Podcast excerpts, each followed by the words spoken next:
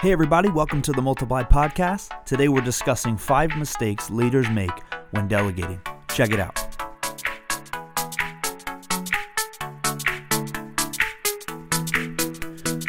Welcome to the Multiply Podcast. My name is Jared. My name's David. We're so glad you guys are back with us for another episode. Today we're going to be talking about the five mistakes leaders make when delegating.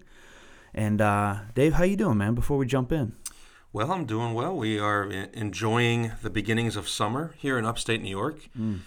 And we get about two and a half weeks of beautiful weather. And I know that you uh, recently moved into a home that has a pool in the backyard. Yes. Maybe one of the most foolish investments that could be made in yeah, upstate seems like New York. a wise steward of my finances. you know. Yep. You better be in there 24 7 for the next two and a half weeks. Oh, trust me, this is my wife's dream to have a pool, and so I'm uh, making a rule they have to be in there as much as literally possible. Nice. Yeah. One of the things about living in upstate New York is it goes from winter to summer. Like you, it just like immediately flips. Like we don't even know what spring is. It doesn't exist here. So, one week we're complaining about how cold and snowy it is, and literally the next week we're all like, "Man, it's so hot, humid, and nasty out."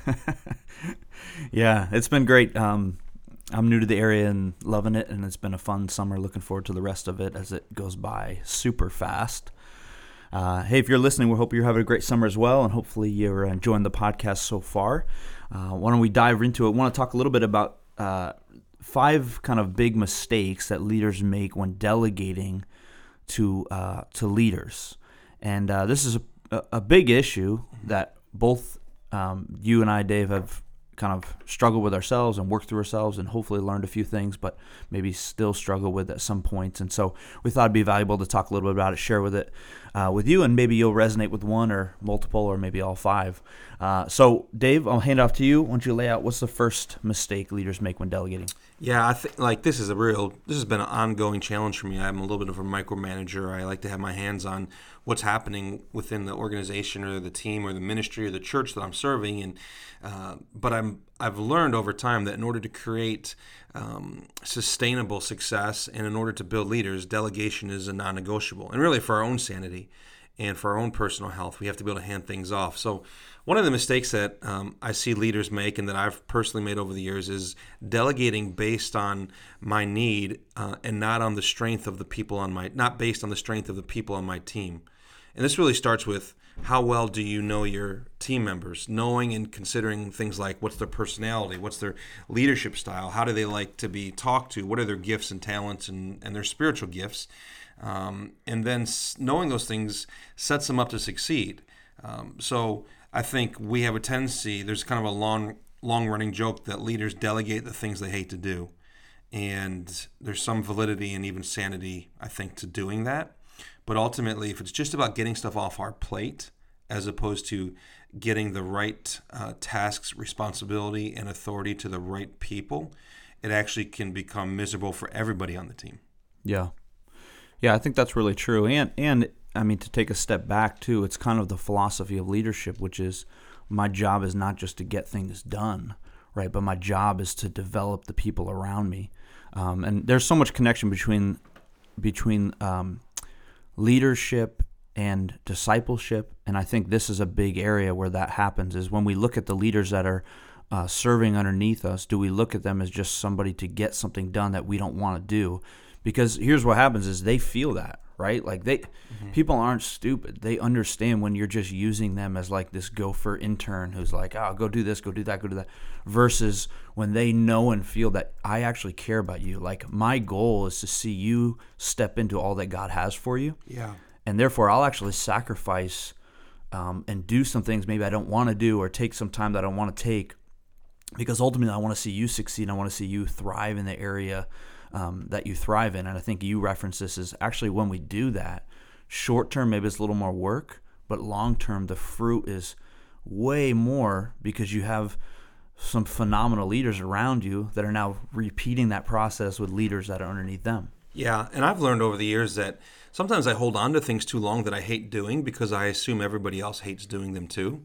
It's just very obviously like myopic, selfish way of, of leading where I just assume everybody's wired like me. And if I hate it, then everybody's going to hate it. So I'll just bite the bullet and keep doing it. And what I've learned, I mean, when I was a youth pastor, one of the things I hate doing is being on the phone. Um, you know, I'm, I'll text all day long, but I'm not much for talking on the phone, and I definitely don't like hassling on the phone. You got a real fear of intimacy. I feel like, like deep down. you I have a fear of being stuck on the phone with people who I can't get off with. Um, but I, uh, one of the things in youth ministry is we would need uh, to call companies and businesses in the area sometimes for don- donations, or when we were going on missions trips looking for um, supplies. Uh, or even just booking flights and booking hotel rooms. And of course, now we do that all online. But when I was a youth pastor, I spent a lot of time on the phone doing it. And there was a single mom um, in our church who just once I was one time I was talking about it, and she just said, "I'll I'll help out with that." And she loved it. Like you know, as a single mom, she kind of been fighting her whole life for her boys, and so she kind of had this. Um, negotiator approach to every conversation, which really helped us a lot. And I would just say, here's what we need. And I didn't have to think about it again. She got a lot of energy out of it. It took a, it took something that I hated doing off my plate. It was it was a huge win for the team.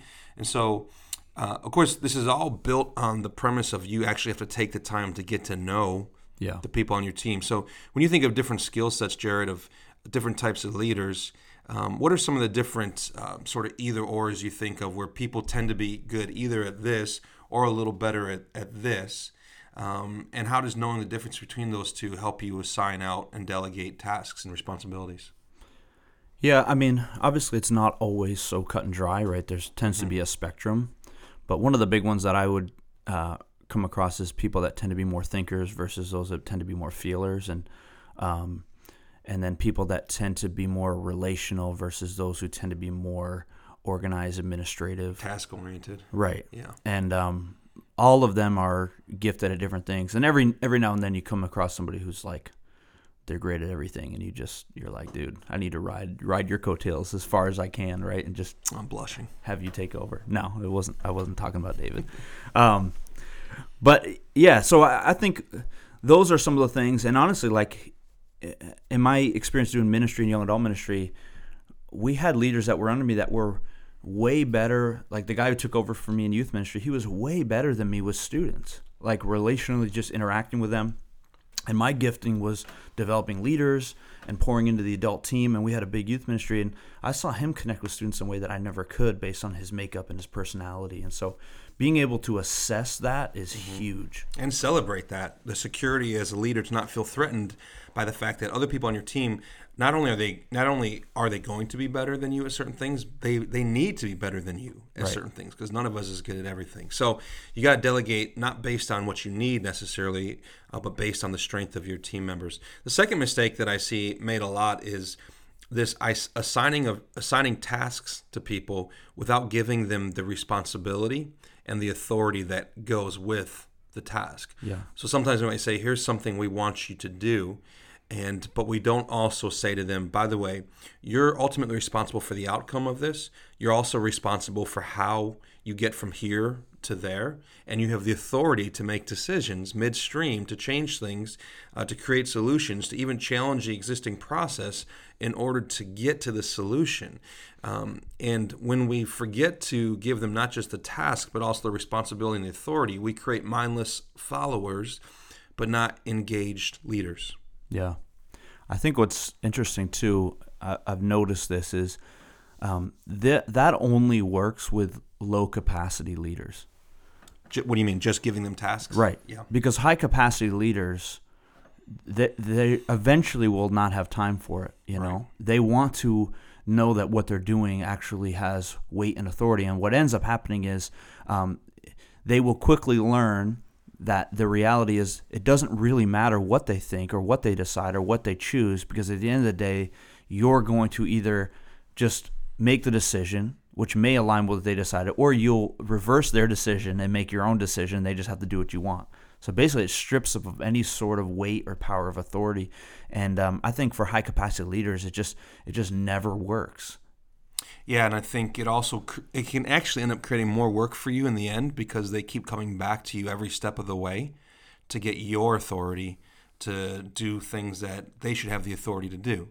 And so um, I think letting people know here's what needs to get done, here's what the outcome should look like. I trust you to figure out how to get from here to there. And it may be different than I would do it, and that's okay. You know, we can debrief later and talk about the process, but as long as the task gets done, then um, you make the decisions as to how to accomplish right. that. Now, uh, it's probably important to mention, like when you're doing this, you have to go in understanding mistakes will be made. Yeah, and that's actually the third mistake that people make when they delegate is they quickly uh, get frustrated with lower quality. It, it's actually very likely that when you hand something off, especially something that you're good at, there's going to be a drop off in quality, at least initially. Yeah. And um, you know, a lot of us value excellence and we want things to be done well, and we feel like the uh, experiences that people have in our churches, our ministries, on our teams, and organizations or businesses reflect upon us as a leader. And they certainly do, but sometimes we pit excellence against um, delegation and we think we have to choose one or the other. Either we do things with excellence and we keep it all on our plate, or we delegate things and things suffer. And while that may be true in the short term, if we're trying to create a culture of excellence and excellence that can be sustained over the long run, then we have no choice but to delegate and accept the fact that, at least initially, it may be 70% of what I could have done myself, or certainly of what's in my head when I hand off that task. Yeah. I mean, doesn't this also take into account like there's got to be some leadership humility that we all have where we assume so part of this is like someone's coming and going, "Hey, I think we should do this," right? And you've given them authority, and all of a sudden in your mind you're going, "Oh man, that's the wrong choice." Like, yeah. you shouldn't do that, right? And and so the quick, the the easy, quick temptation is to go, "No, no, no, we can't do that." Even though I've told you you have authority, and I've given you authority, and I've said I trust you. Now that I hear what you want to do, no, we can't do that. But what one of the things I've learned is if we're willing to go, all right, I'm going to trust you on this. Oftentimes, what I've found, and maybe this is just me, I was actually wrong. Like, they actually knew some things and had some intuition that I didn't know or I wasn't aware of. And oftentimes, like, if I'm working with younger people and I'm trusting someone who's younger than me, all of a sudden I find out, I'm like, oh, they actually knew something about youth or young adults or this culture that I wasn't aware of. And they ended up being right. So it actually ended up benefiting me. And what it said to them is, even though I disagree with you and I would make a different decision, I so trust you right mm-hmm. now that I'm going to submit what I think. And to to someone who is looking up to you as a leader, I mean, you want to talk about like an uplifting endorsement and an encouragement into your life. I, I can't think of anything that just encourages someone who's trying to be a leader more than that. Yeah, that's so good, man. I think um, you know, people always talk about you got to define the win. You have to define the win. What's the target? Because that ultimately, your metrics determine how you behave, how you act, and how you feel about what's happening. And if the number one win is everything being done the way we envision it being done, we're going to stunt the growth of the organization. But if the number one win is developing other leaders, then delegation, even when it results in lower quality work, it's a win it's not a loss. Yeah. And so I think having that sort of relentless determination to say we're going to measure wins based on the leaders we're developing around us versus even at times the quality of what we're producing um, within within certain boundaries, yeah. of course. So that's my follow up question. How do you how do you as a leader decide when that's appropriate? Because obviously you're not going to take a yeah. a high school graduate and put him up on a Sunday morning to preach when he's never preached before for the sake of developing him, right? So yeah. Well, um, actually, I think that connects well with another one of the mistakes. So let me go to that one. I think I think the fourth mistake people make when they delegate is um, checking in and following up only when things are going badly. You know, only things only when things are off the rails, and I think it's important. I've learned this. I've learned. So this is something about me. And if you're listening, maybe you're like this. Maybe you're not. I'm a little more hands-on, controlling. Jared, I've watched you lead. You're a little more laid back and loose goose. Yeah, I yeah. Just, whatever. I like to. I like to think of myself as a friend first, a boss second, and pretty much an entertainer third. I like people to be afraid of how much they love me. Hashtag Michael Those are some Scott. great words from Michael Scott. Um, my ten- here's what I know about myself if I give somebody a task and the responsibility and authority to do something that I actually really care about, I'm not going to be able to help myself from checking in along the way yeah. and following up. And I know I'm going to do it. Now, when you do it without letting them know up front you're going to do it, it always feels kind of like um, it can feel corrective, it can feel um, uh, reactive. Um, since I know I'm going to do it, here's what I've learned to do with delegation. I tell them ahead of time, hey, I'm going to check in with you a couple times between now and when this needs to be done. I'll probably check in. So let's say the event is it's a, let's say it's something for an event that's two months away. Yeah. I'll say, hey, in a, just so you know, in a month, I'm gonna check in, see if I can help, see if you've run up against anything, um, and just kind of two weeks out, I'll check in, and the week of, I'll probably I may check a couple times, just quick hitting. How's everything going? Are we good? Sure. And then after the event, let's sit down a week later or two weeks later and talk about what you learned and how everything went. So now it's it's it's letting them know in advance, and it makes your checking in and your following up seem less about controlling them and critiquing them, and more that it's part of an intentional leadership development plan. Yeah, well, I've seen you do this, um, and I this is something I wish I was better at, or or this was more of who I am. But I do think you're right. When you do it the way you described, it actually speaks to people that you value this thing so much, whatever it is. So if it's an event, right? I really value this being quality, which actually, when you're then asking them to be a part of it, you're saying, I value you and trust you to be a part of this thing, which I think is so important enough that I'm going to check in with you multiple times, right? Yeah. So I think it does two things to them. It re- encourages them on two fronts, and ultimately does help them be a better leader. Sure. And it, and it lets them know that um, there, although they have the freedom to make decisions, there are some expectations. Yep. And uh, the last mistake I think that leaders make when they delegate is they just they save the day too quickly. So as soon as they see things, we've kind of been dancing around this for the last five minutes, but we tend to rush in with our wisdom and expertise to save the day. But what happens is you end up developing leaders who are always looking over their shoulder, yep. like waiting for you either to critique them or to bail them out. And I think uh, I think we all would agree that leaders um, learn, grow, develop from failure really more than they do from success. Yeah. So we have to sit back sometimes and, and almost let them struggle and let them learn. However, and this kind of goes back to your your original question a few minutes ago, I think we do have to create some safe parameters so that the failure isn't overly destructive. Yeah. Um, and I think one of the things that creates parameters around tasks, authorities, and responsibilities when you delegate is a clear culture and values within that culture. When you say, here's the things that we value, those values end up becoming the parameters on any assignment so that when they say, well, I thought this, I thought that, you can always remind them, hey, don't forget, we value serving. Right. So when you you know did this in a way that wasn't generous uh, towards the people on the team, that was out of step with who we are. And so the parameters are less about here's what it needs to look like, here's what needs to be done. Although, like, let's say you're having them create a video, you got to give them some parameters, right? Sure. It needs to be this. It can't be longer than this. It needs to be this sort of quality. And here's the here's the number one message that needs to come across. And you need to put some music behind it. Now that's fine. That's just here's here's some basic framework for the assignment I'm giving you. But but what you're not doing is giving them the music. Yeah. And giving them a script. You're letting them um, run with it, and then you stay back. You intentionally hold yourself back so that you don't save the day too quickly. Yeah, yeah, that's really good. And uh, two two thoughts that I have, and they're kind of like measurements that I like to use when I'm making these decisions of do I step in, do I not, do I let this thing ride out. Is first I have to discern if they're if they're doing something that I would say oh they're kind of messing up on this. I discern what is this my fault? Are they messing up because of lack of clarity from me? Like I didn't give them enough Yeah. direction. Yeah. And if that's the case, then I'll, I'll be pretty quick to step in because it's not their fault, it's mine. And so I want to give them a little more clarity. Oh, hey, I forgot to tell you, like, you you know, you've got to after the second song then go up or whatever the situation is, right? It's but it's actually my fault. They're not doing anything wrong.